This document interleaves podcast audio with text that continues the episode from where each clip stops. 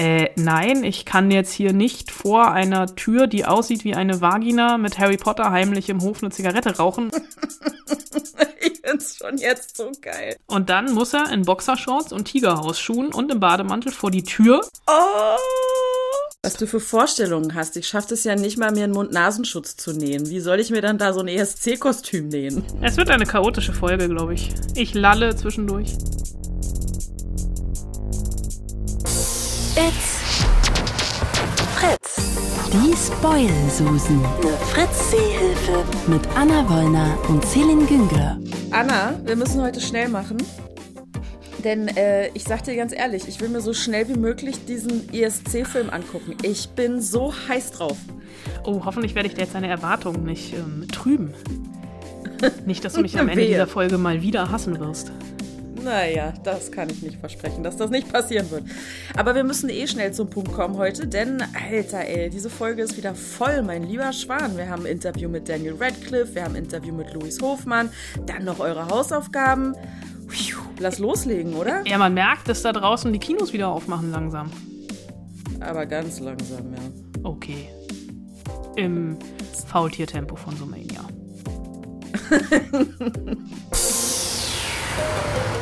Und die richtige Energie, die haben wir gleich zu Beginn. Ever since we were children, we've had one dream. Winning the Eurovision Song Contest. All right, everyone. I'm Lars. This is Sigrid. We are Fire Saga. Who wants to hear a Eurovision song?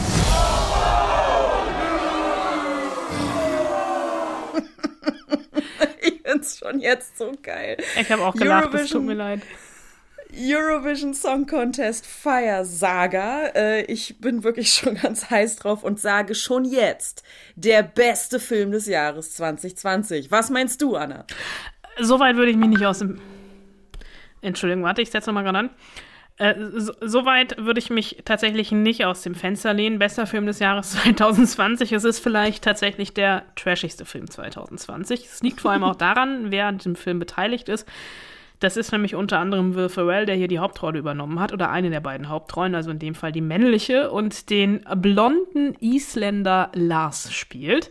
Rachel McAdams spielt die blonde Isländerin Sigrid und diese beiden haben seit Kindertagen ein Traum, den du und ich vermutlich auch schon mal hatten, du vielleicht mehr, ähm, ich weniger. Ähm, denn als sie in den 70ern den Eurovision Song Contest im Fernsehen gesehen haben und den Durchmarsch von ABBA und Waterloo, wünschen sie sich nichts sehnlicher als Island beim Eurovision Song Contest zu vertreten. Nun ist, das habe ich extra nochmal nachrecherchiert, Island nicht unbedingt eine starke Eurovision Song Contest macht. Die waren irgendwann mal vor ein paar Jahren Zweiter und das ist die beste Platzierung. Nun können wir uns aus deutscher Sicht auch nicht wirklich mit Ruhm bekleckern, was den Eurovision Song Contest angeht, aber ähm, Will Ferrell und äh, Rachel McAdams geben ihr Bestes. Island zu vertreten.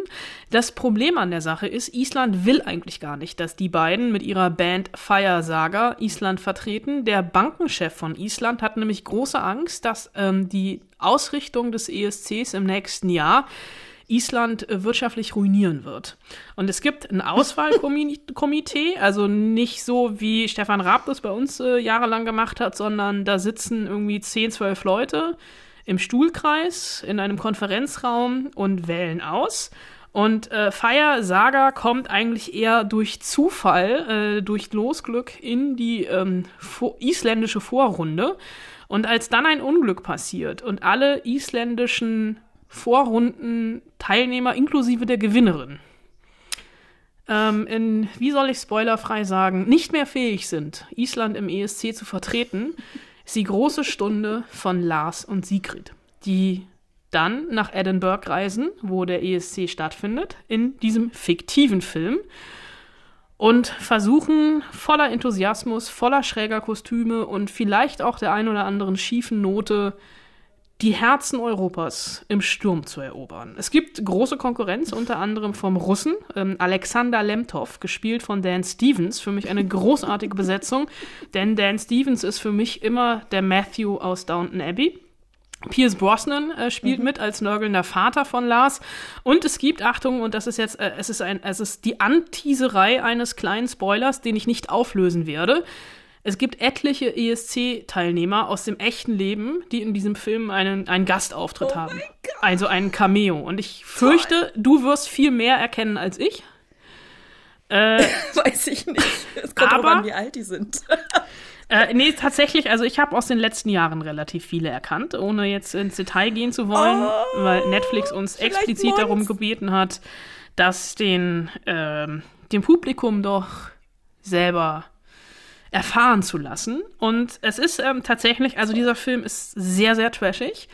Das Absurde ist, er trifft diesen ESC-Musikton-Geschmack. Von der ersten bis zur letzten Minute. Also diesen Song, den die beiden singen, ja, inklusive Musikvideo. Also das kann man sich auf YouTube schon angucken, dieses Musikvideo. Ähm, mehr ESC geht nicht. Mir hat eigentlich nur noch gefehlt an diesem Film, dass Peter Urban den Abspann anmoderiert. es ist schon, ja, also es ist eine vom, vom Drehbuch her irgendwie, da ist, da ist, da steckt natürlich so eine Liebesgeschichte drin, die ich irgendwie 100 Meter gegen den Wind riechen konnte, dessen, die, die mich so ein bisschen gestört hat, die der Film aber braucht, also auch dann wieder braucht dieses Herzschmerzzeug. Ähm, es ist halt auch so tatsächlich dieser Will Ferrell Blödelhumor, der kann großartig sein, wie bei Anchorman. Ähm, hier ist es mir manchmal dann selbst für den ESC so ein bisschen äh, too much. Aber wie hier wirklich ja mit europäischem Kulturgut gespielt wird, das hier durch den Kakao gezogen wird, was mich so ein bisschen gestört hat am Rande, ist so dieses Island-Bashing, was die ganze Zeit stattfindet. Also, dass halt die Isländer sowieso alle dumm sind und äh, die beiden immer gefragt werden, seid ihr Geschwister? Und sie sagen vermutlich nicht, weil, haha, Island ja so eine geringe Population hat, dass es unter anderem mal vorkommt, dass Familienmitglieder sich selbst reproduzieren. Ähm, das war so, ist mir so ein bisschen aufgestoßen, aber ich, äh, für so, für einen Samstagabend mit Schnittchen, Mad Eagle mhm. und Erdbeerbohle ist ja, es Douze Point Feiersager. Das Lustige ist ja auch an der Geschichte, dass halt diese ganze ESC, also es wird ja, wird ja, oder naja, letztes Jahr wurde es ja übertragen von der ARD und so, das ist ja ist ja im Prinzip eins der Events neben Olympia und der WM oder so, äh, was halt echt immer äh, große, große Wellen schlägt. Ähm, dass diese, dass, dass der Eurovision Song Contest, zumindest die Macher in Deutschland, dass die halt auch komplett heiß gehen und steil gehen auf diesen Film, ne? Ist also du so? kannst halt auf der offiziellen, ja, auf der offiziellen ESC-Seite von der ARD haben die im Prinzip Artikel über diesen Film und zeigen den Trailer und sagen, der erste Trailer ist endlich da und so. Es ist völlig absurd. das stimmt. Also vor allem, wenn man dann, also die ARD kommt nicht vor in dem Film, auch Peter Urban ist leider, also das ist tatsächlich ein Cameo, den ich mir gewünscht hätte, allein von der Stimme her, aber ähm, der englische, ich weiß nicht, ich nehme an, das ist der BBC-Kommentator, ähm, kommentiert das Geschehen. Mhm. Und es ist schon, also es ist schon alles over the top, ne? Also auch die Kostüme sind over the top, was dann da alles schief geht, ist over the top. Und äh, es ist auch so ein bisschen so, latente ESC-Kritik tatsächlich, was das für Retortenmusiker sind, die da durchgeschleust werden. Ähm, aber äh, da, da, bekommt schon auch jeder sein Fett weg. Also das hat schon Spaß gemacht. Und diesen Song, also sowieso, ne? Ich. Ähm, ja, lass mal reinhören, bitte. Ja, warte. And he began to speak.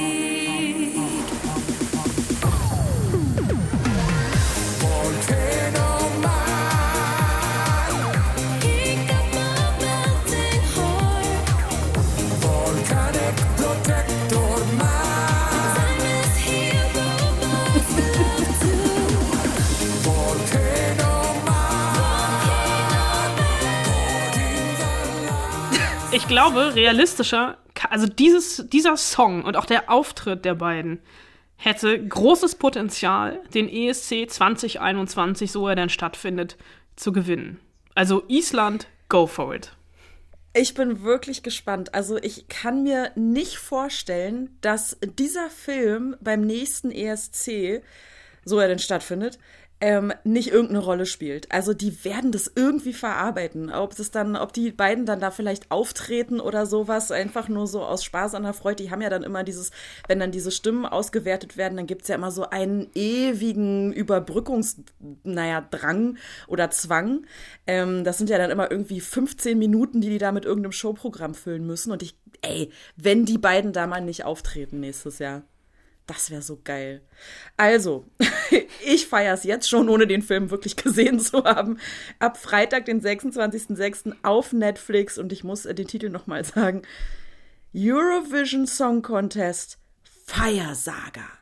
Toll. Das ich möchte bitte, dass du zur nächsten Spoilsusen-Aufzeichnung, die wir in, äh, nicht in Echtzeit, sondern die wir vis-à-vis machen, von Angesicht zu Angesicht, eines dieser Kostüme nachgenäht haben wirst und von mir aus auch sehr gerne im silbernen Glitzeranzug mit blonder Perücke als Will Ferrell-Double mir gegenüber sitzt und mit mir die Spoilsusen zusammen machst. was du für Vorstellungen hast. Ich schaffe es ja nicht mal, mir einen Mund-Nasenschutz zu nähen. Wie soll ich mir dann da so ein ESC-Kostüm nähen? Das überlasse ich dir. Ja, schön. da frage ich mal meine Schwiegermutter. Okay, also, Feiersaga, äh, wir haben alles darüber gesagt. Jetzt heißt es angucken. Ich äh, freue mich jetzt schon. Der Mad Eagle, weiß ich nicht, mache ich mir einen Mad Eagle? Naja, mal gucken. Aber die Erdbeerbohle, die alkoholfreie, die nehme ich auf jeden Fall mit. Und du kannst ja auch einen vegetarischen Mad Eagle machen. Ah ja, wie geht der? Äh, mit das haben wir tatsächlich zum ESC vor zwei Jahren gemacht im Hause Wollner äh, mit ähm, so Reiswaffeln zerbröseln und sehr sehr viel Paprikapulver und es sah aus wie ein echter Mad Eagle. Ich werde dir Bilder schicken nach dieser Aufzeichnung. Hat, hat das Ding auch geschmeckt? Es hat überraschend gut geschmeckt. Sehr schön. Ja, Rezept immer her damit. Und wenn ihr noch Rezepte für ESC-Partys habt, dann auch gerne einfach an spoilsus.netfritz.de. Komm, wir machen hier jetzt los und wir nehmen hier alles mit, was man kriegen kann. Jetzt machen wir hier noch so ein bisschen Fingerfood-Party-Rezepte. Was hältst du davon? Doch super. Der Koch- und Serienpodcast. Die Spoiler. Hm, Die Boil-Susen. Die Beulsusen. Großartig. Ich schul um. Okay. Und wenn wir jetzt schon mal hier beim Trash sind, äh, dann ähm, können wir eigentlich auch gleich weitermachen mit Trash, oder? Äh, Sehr gute Idee und eine sehr, sehr galante Überleitung zu diesem Film hier. Hey, starker Mann. Willkommen bei Schism. Deine Gegnerin ist nix. Du hast 24 Stunden, um sie zu erledigen. Wenn du versagst, stirbst du. Wenn du versuchst, aus der Stadt abzuhauen, stirbst du. Wenn du es schaffst, lassen wir dich am Leben. Mir ist fucking nix. Ganz Akimbo heißt dieser Film. Daniel Radcliffe spielt die Hauptrolle und auch diesmal ist Harry Potter wieder ganz, ganz weit weg.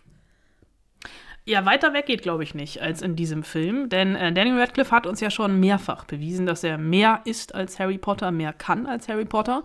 Und äh, in Ganze Kimbo, der tatsächlich ab Donnerstag im Kino startet, also zumindest in den Kinos, die offen haben, äh, spielt er tatsächlich die bisher wohl durchgeknallteste Figur seiner Postzauberkarriere, denn er spielt Miles. Also das an sich ist noch nicht durchgeknallt, aber das, was jetzt kommt, ist durchgeknallt. Wobei es eigentlich auch, also er, also der Film ist durchgeknallt, nicht unbedingt die Figur, denn Miles, den er da spielt, ach, ich verzettel mich schon wieder, ist ein frustrierter Programmierer, der ähm, eigentlich dachte, er ist zu größeren Berufen und dann aber in irgendeiner langweiligen Animationsprogrammierschmiede komische Handygames programmieren muss für Kinder, denen möglichst viel Geld aus der Tasche damit gezogen werden soll. Und der hockt zu Hause die meiste Zeit vorm Laptop und trollt im Internet Leute. Also so richtig böse. Und eines Tages, als er das mal wieder gemacht hat, oder besser gesagt eines Nachts, klopft es an der Tür und die gnadenlose Organisation Schism steht vor der Tür und zwingt ihn an einem modernen Gladiatorenkampf teilzunehmen. Also dieser Gladiatorenkampf sieht so aus, dass sie ihn erstmal verprügeln, aufs Sofa fesseln und Achtung, an jede seiner Hände ihm eine automatische Waffe schrauben, die er nicht wieder ablegen kann. Und dann muss er in Boxershorts und Tigerhausschuhen und im Bademantel vor die Tür und ähm, eine Gegnerin ausschalten. Also wenn er überleben will, dann muss er selber töten und wenn er äh, bereit ist zu sterben, dann wird er halt selber niedergemetzelt. Und der hat dann ähm, einen, also den Film über Zeit äh, in so einem ja, Film in Ego-Shooter-Ästhetik durch die Gegend zu rennen und zu versuchen, A, seine Gegnerin auszuschalten und das Druckmittel, warum er das denn überhaupt macht, ist, dass seine Ex-Freundin noch entführt wird, die er natürlich retten will. Das Ganze ist relativ grob, relativ schnell, äh, comichaft, unglaublich provokant und so überstilisiert mit dieser Computerspielästhetik, wo jetzt wieder viele, viele Menschen denken, ah, siehst du, wenn ihr Ego-Shooter spielt, dann werdet ihr sowieso alle böse. Und ähm, ist in sich dann aber doch irgendwie zu zahm, weil man diese, den Ansatz des Films relativ schnell durchschaut hat. Und dann sind es ein paar nette, also nett in Anführungsstrichen, absurde Momente, in denen Daniel Radcliffe versucht, mit zwei an die Hände geschraubten ähm, Pistolen, sich A, eine Schlafanzughose anzuziehen, B, irgendwann mal aufs Klo zu gehen, ohne dass er sich damit seinen eigenen Sack wegschießt. Und ähm, er es aber relativ schnell lernt, mit diesen Dingern an den Händen umzugehen. Und ähm, das passt halt schon in die Filme, die Daniel Radcliffe seit dem Ende von Harry Potter gemacht hat. Ähm, jüngere Harry Potter-Fans, die vielleicht jetzt erst fertig sind mit den Büchern und auch den Filmen, werden wahrscheinlich relativ verstört aus dem Kino zurückbleiben. Ich war, ich war irgendwo zwischen verstört und gelangweilt. Mich erinnert die Story ja so ein bisschen an Nerve. Kannst du dich an den Film noch erinnern? Da ja, das war der Film so mit Dave Franco, ne? Wo es auch um diese. Den Film musste ich tatsächlich auch denken. Der hatte aber eine wesentlich höhere Geschwindigkeit und der war so ein bisschen realistischer inszeniert. Also realistisch in Anführungsstrichen. Hier, der Film ist halt einfach total drüber. Weil er auch die ganze Zeit, also visuell irgendwie so mit so Comic-Elementen spielt, dass irgendwas aufploppt, dass der Bildschirm geteilt ist. Dann hast du wieder diese Computerspielästhetik, dass, dass, dass du halt selber durch die Augen von Daniel Radcliffe bist und die Kamera vor dir hast und dann halt einfach deine Hände siehst, etc. Und der Film versucht halt einfach irgendwie fehlenden Intellekt mit Schnelligkeit wettzumachen. Das fand ich so ein bisschen schade. Also gucken oder nicht? Ha, als, als Hardcore Daniel Radcliffe-Fan vermutlich eher gucken. Ansonsten würde ich sagen, nicht gucken und relativ schnell galant zu meinem Treffen mit Daniel Radcliffe überleiten. Aber der Vollständigkeit halber, ganze Kimbo ab sofort im Kino sollte äh, bei euch in der Nähe ein Kino sein, was offen hat. Berlin lässt da ja immer noch ein bisschen zu wünschen übrig. Ähm, okay, und als dieses ganze Corona-Debakel noch nicht war, ähm, da gab es ja noch diese, äh, warte, ähm, äh, Filmfestivals. Ich glaube, so hieß das. Und da hast du Daniel Radcliffe äh, zu diesem Film befragen dürfen. Ähm, ich kann mir vorstellen, dass es da doch ein paar Fragen gab. Da gab es sehr viele Fragen. Die erste Frage, die stellte Daniel Radcliffe mir, bevor das Interview überhaupt angegangen, angefangen hat, nämlich als ich gerade also erst. Er hatte Fragen. Ja, er hatte. Es war total absurd. Ich kam da relativ angeheizt, kurz vor, kurz vor knapp wie das auf einem Festivaltag so ist. Und das war irgendwo in Toronto, in so einem total angesagten Szenecafé, wo ähm, die, die, die Tür äh, war eine Vagina. Also von außen schon, ah. ne? War quasi so zwei Lippen hochkant, sah aus wie eine Vagina, durch die man durchgehen musste. Und mhm. äh, vor dieser Tür stand Daniel Radcliffe und rauchte. Und ich sah mhm. diese Tür und guckte auf die Adresse und war etwas irritiert und hatte meinen Festival-Badge umhängen und guckte immer wieder auf die Adresse, auf diese Vaginatür, durch die ich gleich durchgehen sollte, daneben auf Daniel Radcliffe und auf mein Handy, ob ich wirklich richtig bin. Und dann meinte er irgendwann, also kam Daniel Radcliffe, meinte so, wenn du zu den Interviews willst, bist du hier richtig? äh, diese, geh einfach rein oder willst du eine Zigarette? Und bot mir eine Zigarette an, weil er draußen stand und geraucht hat. Und ich so dachte, äh, nein, ich kann jetzt hier nicht vor einer Tür, die aussieht wie eine Vagina, mit Harry Potter heimlich im Hof eine Zigarette rauchen. Allein schon aus dem Grund, weil ich überhaupt nicht rauche. Aber es passte dann irgendwie so ein bisschen zu dieser ganzen Situation. Also vor allem auch so, diese, dieser Moment war genauso weird wie der Film, den Daniel Radcliffe dann ungefähr zehn Minuten später im Interview so beschrieben hat. My really quick one is just like it's a it's like a Jason Statham movie directed by Edgar Wright. Mm-hmm. That's my very quick pitch. But I, I don't I, and I hope all the parties involved are complimented by that as I feel they all should be. I, I love Jason Statham movies. And, yeah. Ja, also ganze Kimbo beschreibt er selbst als einen Jason Statham-Film, den Edgar White gedreht hat. Ähm, Edgar White ist der Typ von der Cornetto-Trilogie, ähm, der den ersten Ant-Man-Film machen wollte und dann aber für Marvel doch zu durchgeknallt war. Und Jason Statham kennen wir alle, den muss ich nicht erklären. Und er hofft natürlich sehr, dass sich weder Jason Statham noch Edgar White mit dieser, äh, diesem Vergleich auf den Schlips getreten fühlen. Aber er liebt einfach Jason Statham-Filme. Und das Mädel, das die ganze Zeit ähm, dazwischen quatscht, war nicht eine unhöfliche Journalistin, sondern ähm, Samara Weaving, die ähm, die weibliche Hauptrolle in dem Film steht, spielt, weil die beiden uns im Doppelpack präsentiert worden sind. Aber ähm, er weiß, also Daniel Radcliffe weiß natürlich, dass dieser Film eine heiße Mischung ist, die auch Fans verschrecken könnte. Genauso aber wie die anderen Filme, die er gemacht hat nach Harry Potter, nämlich zum Beispiel den Horrorfilm Die Frau in Schwarz oder Horns, das war dieser Film, wo ihm Hörner aus dem Kopf wachsen, mhm. Kill Your Darlings über die äh, Beatnik-Szene der äh, 60er Jahre äh, wo er Allen Ginsberg spielt. Oder aber Swiss Army Man, da spielt er ja eine pupsende Leiche, die ähm, den Film lang von Paul Dano über eine einsame Insel getragen wird. Und die einzigen Geräusche, die er eine lange Zeit macht, sind eben Pupsgeräusche.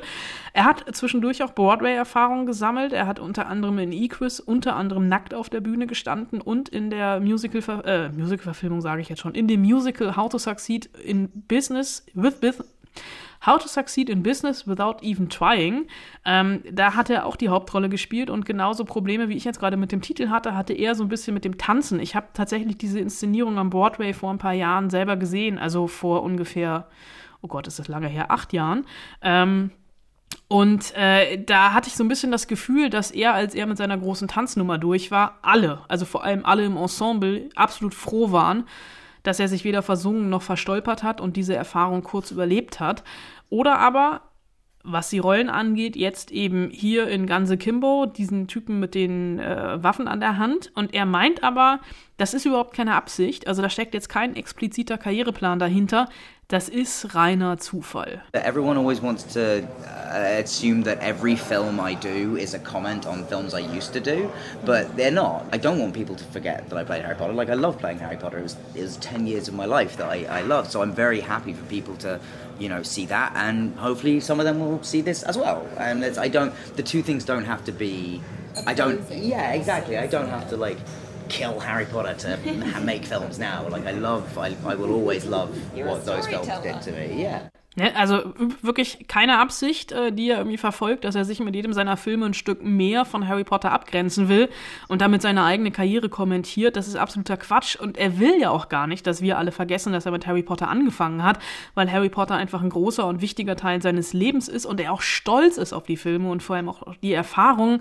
Und dass er sich auch freut, wenn jetzt ein Harry Potter-Fan dann seine anderen Filme anguckt und dann auch so ein bisschen ja mehr eintaucht in Film, also jenseits von dieser Family Entertainment Zauberer Sache und er hat überhaupt keinen Grund dazu, irgendwie Harry Potter umzubringen, äh, um andere Rollen zu spielen zu können, also im, im, geistigen Sinne, jetzt nicht im echten.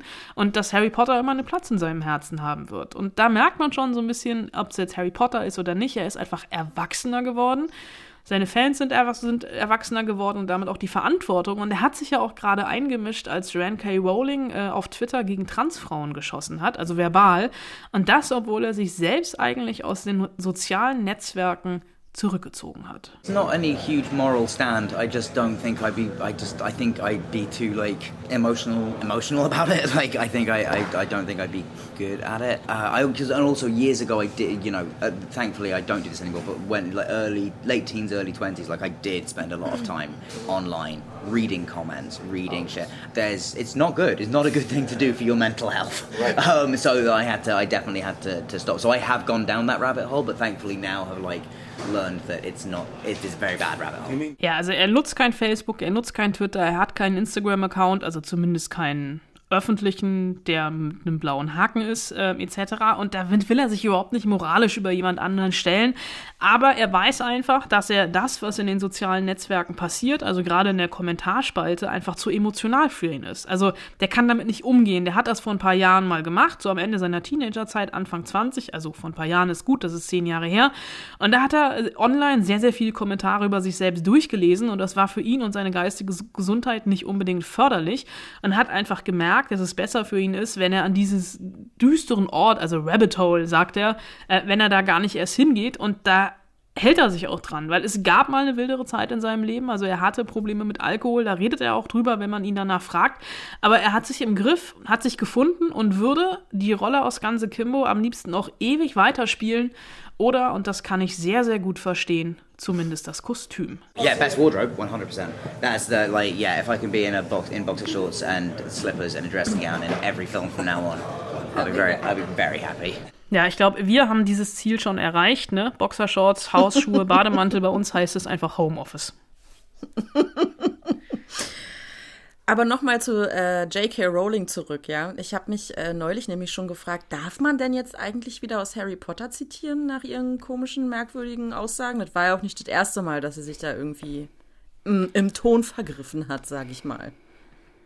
Ich glaube schon, dass Darf- man. Ja, ich glaube schon. Ja? Ja. Dann, man kann da ja auch trennen, Autorin und Werk. Ja. Und ähm, es ist jetzt auch nicht so, dass ich mein Leben lang Harry Potter zitiert habe. Aber Nee, mein Leben lang, also ich auch nicht, aber es gibt ein Zitat, was ich immer wieder bringe und fühle mich jetzt etwas schlecht dabei. mach's einfach. Schöne Sache, Harry, schöne Sache. Passt doch. Und fühlst du dich schlecht? Ein bisschen. Ah, okay. Ein bisschen, ein bisschen, ein bisschen schlecht fühle ich mich, aber das hat nichts damit zu tun, sondern äh, mit dem, worum es dann jetzt geht. Machst du jetzt alleine weiter, ne? Mach, ist so schlimm? Ja, naja, ich fand's furchtbar. Ich weiß. 33 Jahre rückwärts. 33 Jahre vorwärts. Kannst du mir mal sagen, was das soll? Draußen gibt es zwei Gruppen, die um die Vorherrschaft über das Reisen durch die Zeit kämpfen. Es ist ein Kampf zwischen Licht und Schatten. Die Apokalypse. Es wird wieder passieren. Deine Rolle in all dem hier ist viel größer als du denkst. Mhm. Äh, Serie, Dark, Netflix, Riesenerfolg. Ich persönlich habe keine Ahnung warum. Äh, die dritte und letzte Staffel startet. Und jetzt du. Äh, ich, ich konter. Gekonnt. Mit einer Gegenfrage. Äh, Weil du hast mich nichts gefragt. Egal. Äh, woher kommt deine Aversion gegen Dark? Ich habe die ersten zwei Folgen geguckt. Oder vielleicht sogar drei. Ich bin mir nicht sicher. Und mir war das einfach zu langsam erzählt. Ich, äh, mich haben die Charaktere, mit denen habe ich überhaupt nicht gebondet. Ich fand die alle übelst langweilig und ähm, sowas, sowas macht mich ja wütend. Also wenn ich das Gefühl habe, meine Zeit wird verschwendet, macht mich das ja wütend, wie du weißt. Ähm, und deswegen habe ich Wut auf diese Serie. Ich, vielleicht bin ich auch einfach zu dumm. Das kann sein. Aber mir, ich mochte die Erzählweise einfach nicht. Ja, muss ich so akzeptieren. Äh, ich würde sagen, geh dir einen Kaffee holen oder mach dir schon mal ein Feierabendbier auf oder sowas, denn wenn du die ersten drei Folgen von Dark nicht mochtest, den Rest nicht gesehen hast, dann wirst du auch in der dritten Staffel nur Bahnhof verstehen. Ähm, wobei, Bahnhof habe ich auch nur verstanden. Das ist ja schon so. Äh, also ich habe die erste Staffel echt richtig gefeiert. Ich fand die richtig, richtig gut, weil das einfach mal episches Erzählkino war äh, für den kleinen Bildschirm. Und ähm, dass tatsächlich äh, jetzt die dritte Staffel zu Ende geht, hat mich, oder die dritte Staffel kommt und damit diese Trilogie, dieser, diese Saga zu Ende geht, hat mich so ein bisschen wehmütig gestimmt. Und noch weh, wehmütiger hat mich so ein bisschen gestimmt, dass ähm, Netflix mal wieder äh, sehr, sehr viele Sperrfristen und Spoilervermeider hat. Äh, und äh, ich mich auf sehr, sehr dünnem Eis bewegen würde, wenn ich jetzt versuchen würde zu erklären, worum es in der dritten und finalen Staffel geht.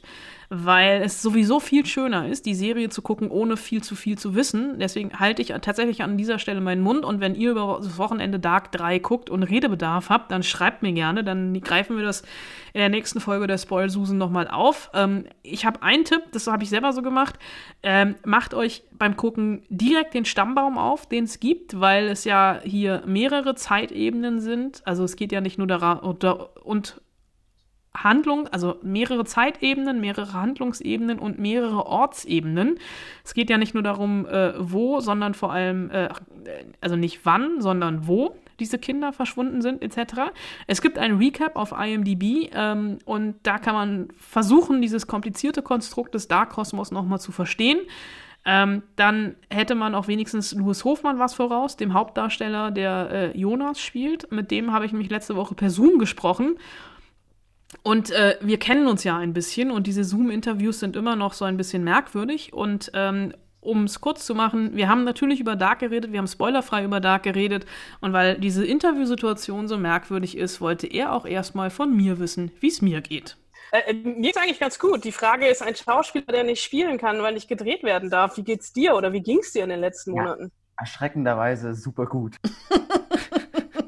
Das geht jetzt, äh, er erzählt jetzt so ein bisschen, wir reden auch über Dark und äh, um es kurz zusammenzufassen für dich, ähm, er hat selber nicht verstanden, worum es in der Serie geht. Ich meine, so, schaffst du es, die ersten zwei Staffeln nochmal zusammenzufassen für alle, die, die keine Ahnung haben von Dark? Und er meint so, nö. Kann ich nicht. Egal, ich gehe mal kurz zum Ende, weil auch da wird es wieder sehr persönlich. Das ist total toll zu wissen, dass das auch branchenintern auf der ganzen Welt äh, geguckt wird. Das ist wirklich, das fühlt sich richtig gut an. Das ist schön. Es ist ja nicht so, dass du vorher nicht schon international gedreht hättest, aber. Ähm, Nö, stimmt, aber trotzdem. ganz herzlichen Dank. Ja, für deine eine Zeit. Freude, Anna. Wir sehen das nächste Mal sehen wir uns wieder in echt irgendwann. Finde ich gut. Und dann wetten wir nochmal. Also, ich habe kurz überlegt, Entschuldigung. Ich habe kurz überlegt, ob das vielleicht äh, so eine so eine Kritikerserie ist oder sowas, aber nein, ist es ja nicht. Diese Serie ist tatsächlich wahnsinnig erfolgreich. Ich weiß sogar, als ich, wann, oh Gott, wann war denn das? Ja, als die erste Staffel rauskam in dem Jahr, war ich in den USA und habe da, äh, also ich kenne da halt Leute äh, und die haben halt auch gesagt, oh my God, have you seen Dark? What? A, oh my God, awesome series, awesome. Und ich immer so, ja, die ist mir zu deutsch erzählt. What? weißt du, so ungefähr wandern die Gespräche und ich habe dann immer gesagt, ja, aber kennt ihr schon Babylon Berlin? Und die so, nee, was ist denn das? Ja, guckt euch das mal an. Weißt du? Also so, naja. Auf jeden Fall, sie ist auch international wirklich ähm, erfolgreich äh, und dank Netflix spreadet sie sich ja auch, also ähm, weitet sie sich aus. Ist ja alles gut und äh, man braucht ja unterschiedliche Meinungen. Ja, und gut für dich ist jetzt vorbei. Als Finale. Ne? Wird nicht, also würde mich wundern, wenn das weitergeht. Okay. Dark, letzte Staffel, ab Samstag, den 27.06. auf Netflix. Was mich ja direkt zu den Hausaufgaben führt. Mann, als hätte ich's geahnt. Die Aufgabe war nämlich, die krudesten, absurdesten, jetzt, jetzt tue ich der Serie wirklich Unrecht, äh, Filme und Serien zu nennen, äh, wo man einfach so dachte oder wo ihr so dachtet, oh mein Gott, was ist das denn? Läuft das gerade wirklich? What the fuck? Also so, ne, so in dem Stil. Ähm, und das müssen dann auch keine guten Filme oder Serien gewesen sein. Ähm, das kann auch der letzte Rotz gewesen sein. Wir haben äh, ein paar E-Mails erhalten, was uns wie immer sehr, sehr freut. Äh, Anna, du fängst an, ne? Äh, dann fange ich einfach mal an. Mit wem soll ich denn anfangen? Ich habe den Überblick verloren. Ulrike. Bitte? Mit Ulrike. Ich fange mit Ulrike an.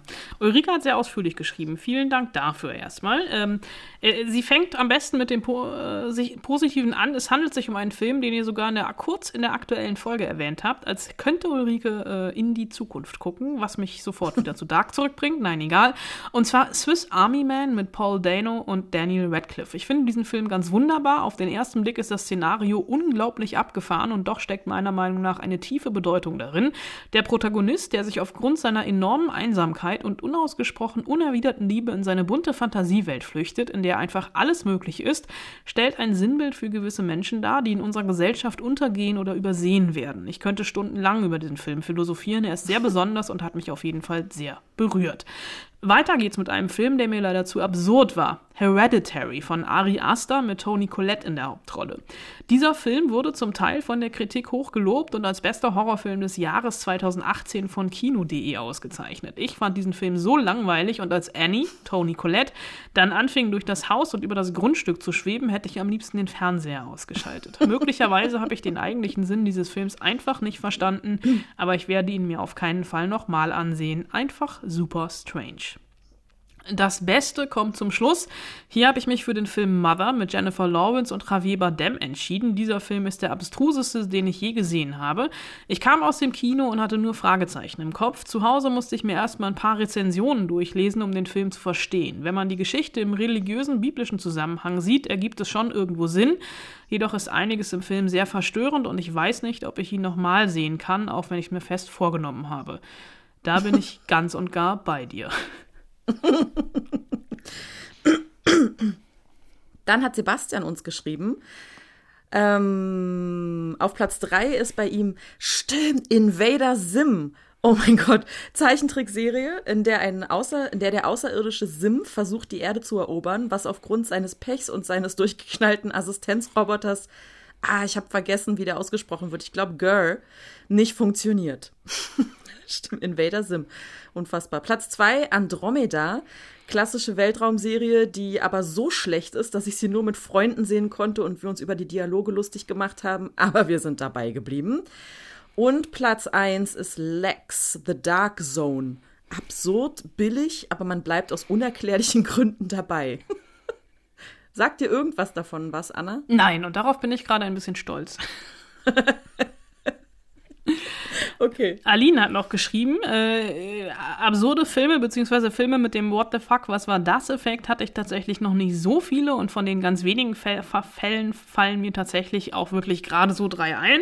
Platz drei war Shutter Island. Ich finde den Film großartig, nur um das vorwegzunehmen, aber als ich ihn das allererste Mal gesehen habe, hatte ich zwischendrin bereits zweimal den Okay, was ist hier los Moment und das Ende hat mich dann völlig rausgehauen. Ich war dann wirklich so, so was zur Hölle. Platz 2 ist Eragon. Der Film war ganz großer Mist. Da ich die Bücher kenne und den ersten Band mehrmals gelesen hatte, wusste ich, wie es hätte sein können. Und das war nicht annähernd so wie dieser Film. Ich saß ungelogen die ganze Vorstellung da und dachte, was soll das? Was passiert hier? Was ist das? Was? Das war's?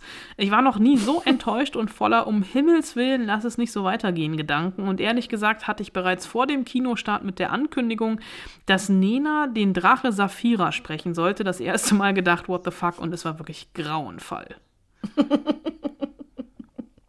Platz 1 ist der Film Mutter Fukats. Wie soll ich Mutter Fukats beschreiben? Mutter Fukats ist total abgefahrener Irrer-Shit. Sorry, aber anders kann man das nicht beschreiben. Hier die Kurzbeschreibung.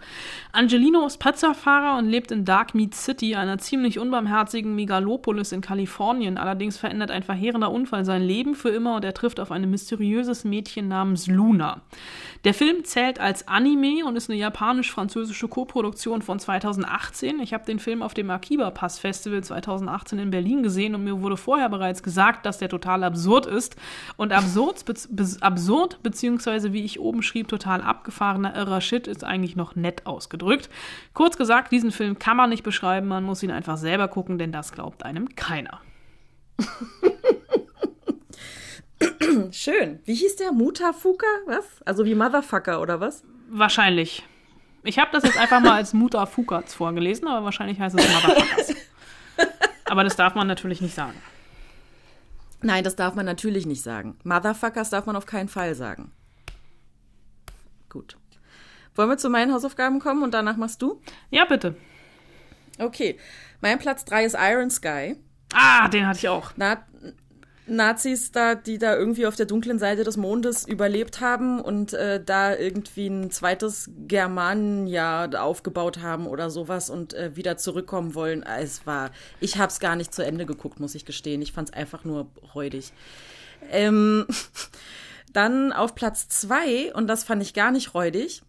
Sharknado. Alter. Ich wusste, dass der kommt. Ich habe sie alle geguckt. Ich weiß gar nicht, wie viel es gibt. Ich glaube sieben, sechs oder sieben. Ähm, also man kann nicht viel mehr dazu sagen, als dass, also Haie im Tornado. Was für ein Schwachsinn. Und es ist so dumm gespielt und es ist so billig produziert. Aber es ist einfach nur witzig und ähm, ja. Also mit Freunden das zu gucken macht schon Sinn. Alleine sich jetzt einen Filmarm mit Sharknado zu machen, glaube ich, ist keine gute Idee. Ähm, aber Sharknado ist auf jeden Fall Trash hoch 10. Aber ich glaube, die größte Scheiße, die ich jemals gesehen habe, ist Zombieber.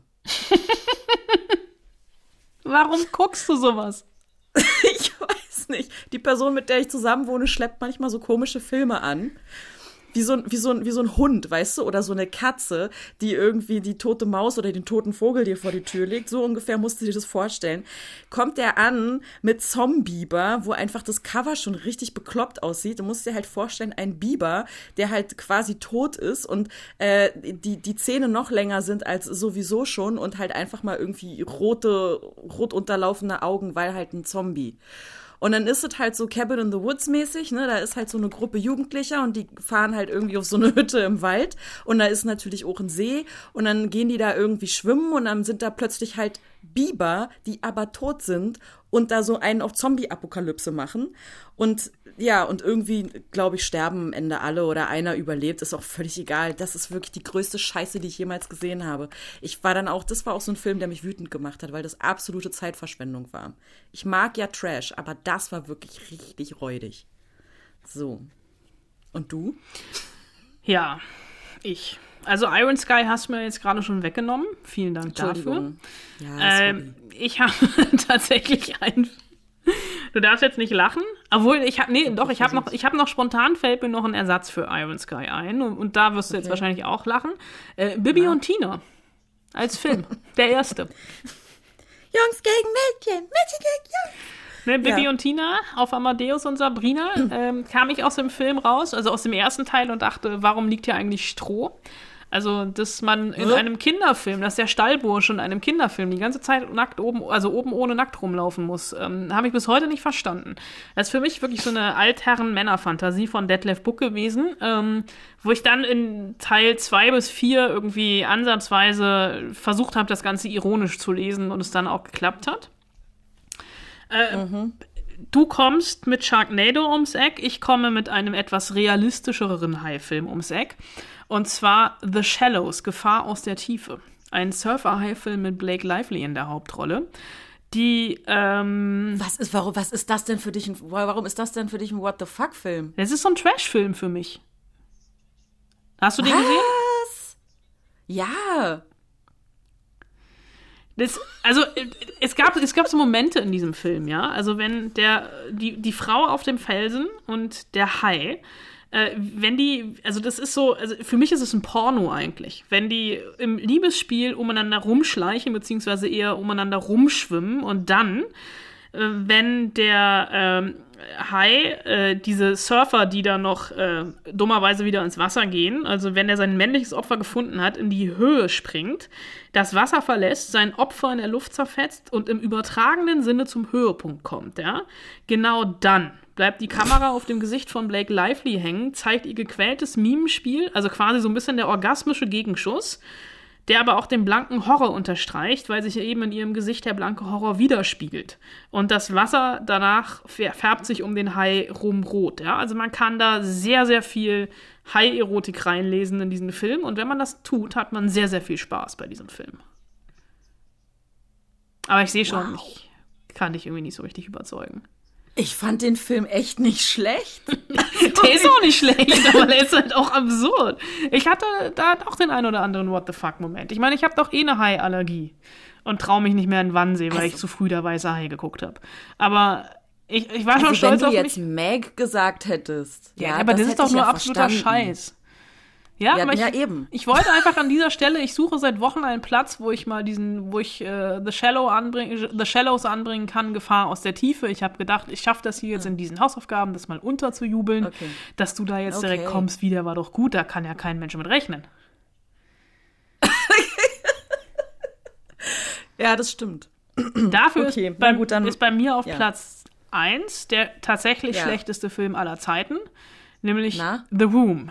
Äh, der, ein Film von Tommy Wiseau, der n- von allen Kritikern in der Luft zerrissen wurde und dann aber so ein Eigenleben und Kultstatus bekommen hat, ähm, dass es sogar über The Room, äh, dass, also dass der Film The Room sein eigenes Making-of bekommen hat, nämlich The Disaster Artist von und mit James Franco. Also äh, der liefert quasi das Making-of von The Room.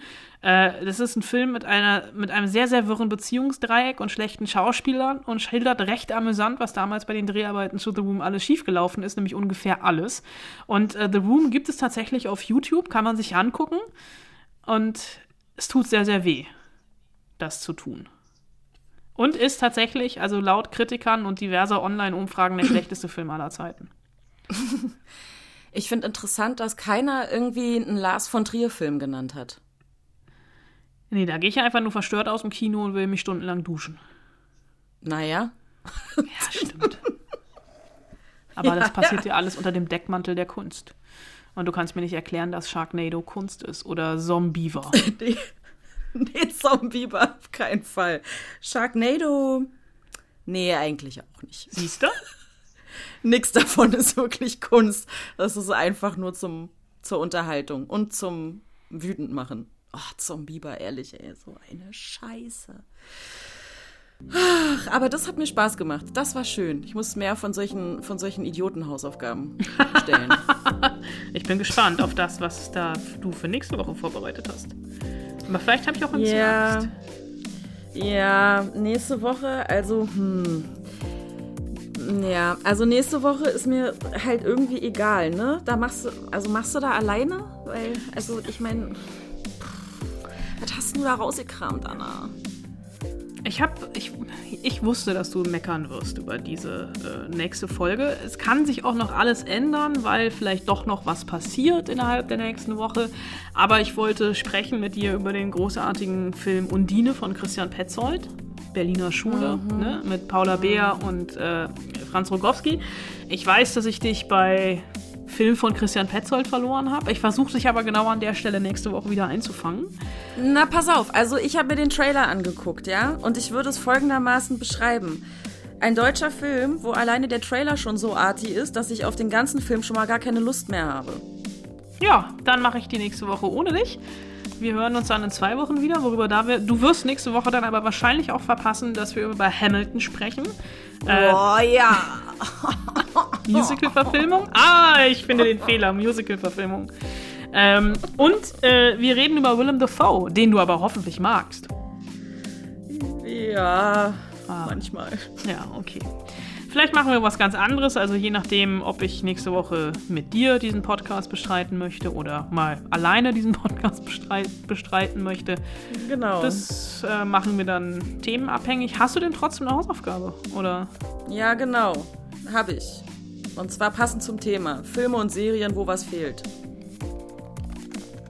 Weil ich ja fehle nächste Woche. Ach so.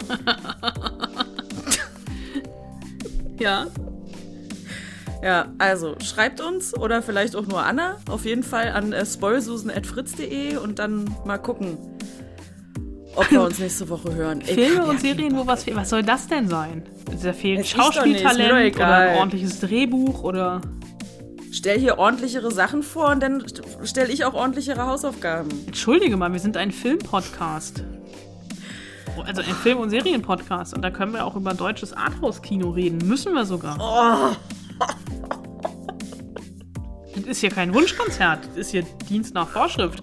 Und auf dem Plan nächste Woche steht 2.7. Start von Undine. Endlich. Ja, ich freue mich. Ja, ich hab dich auch lieb. Auf diese Woche habe ich mich wirklich gefreut. Also ich meine, das kann jeder nachhören, wie krass ich mich schon gefreut habe. Also ich habe mir ja fast eingemacht. So habe ich mich gefreut. Und heute am Anfang ja auch. Und jetzt ist einfach so.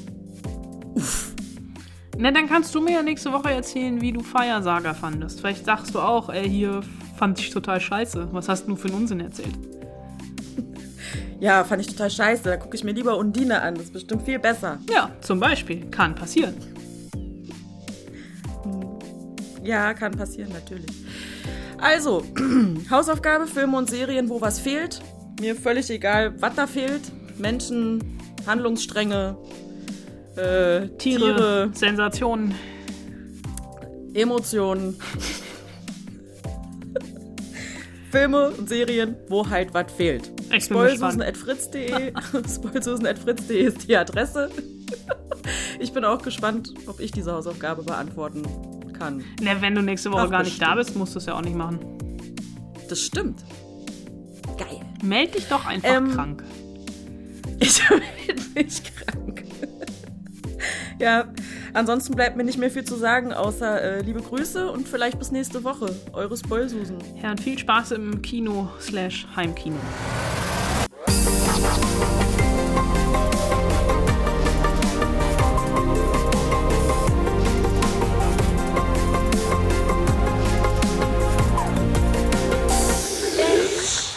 Fritz. Ich möchte bitte, dass du zur nächsten Spoilsusen-Aufzeichnung, die wir in, äh, nicht in Echtzeit, sondern die wir vis-à-vis -vis machen, von Angesicht zu Angesicht, eines dieser Kostüme nachgenäht haben wirst und von mir aus auch sehr gerne im silbernen Glitzeranzug mit blonder Perücke als Will Ferrell-Double mir gegenüber sitzt und mit mir die Spoilsusen zusammen machst. Was du für Vorstellungen hast. Ich schaff es ja nicht mal, mir einen Mund-Nasenschutz zu nähen. Wie soll ich mir dann da so ein ESC-Kostüm nähen?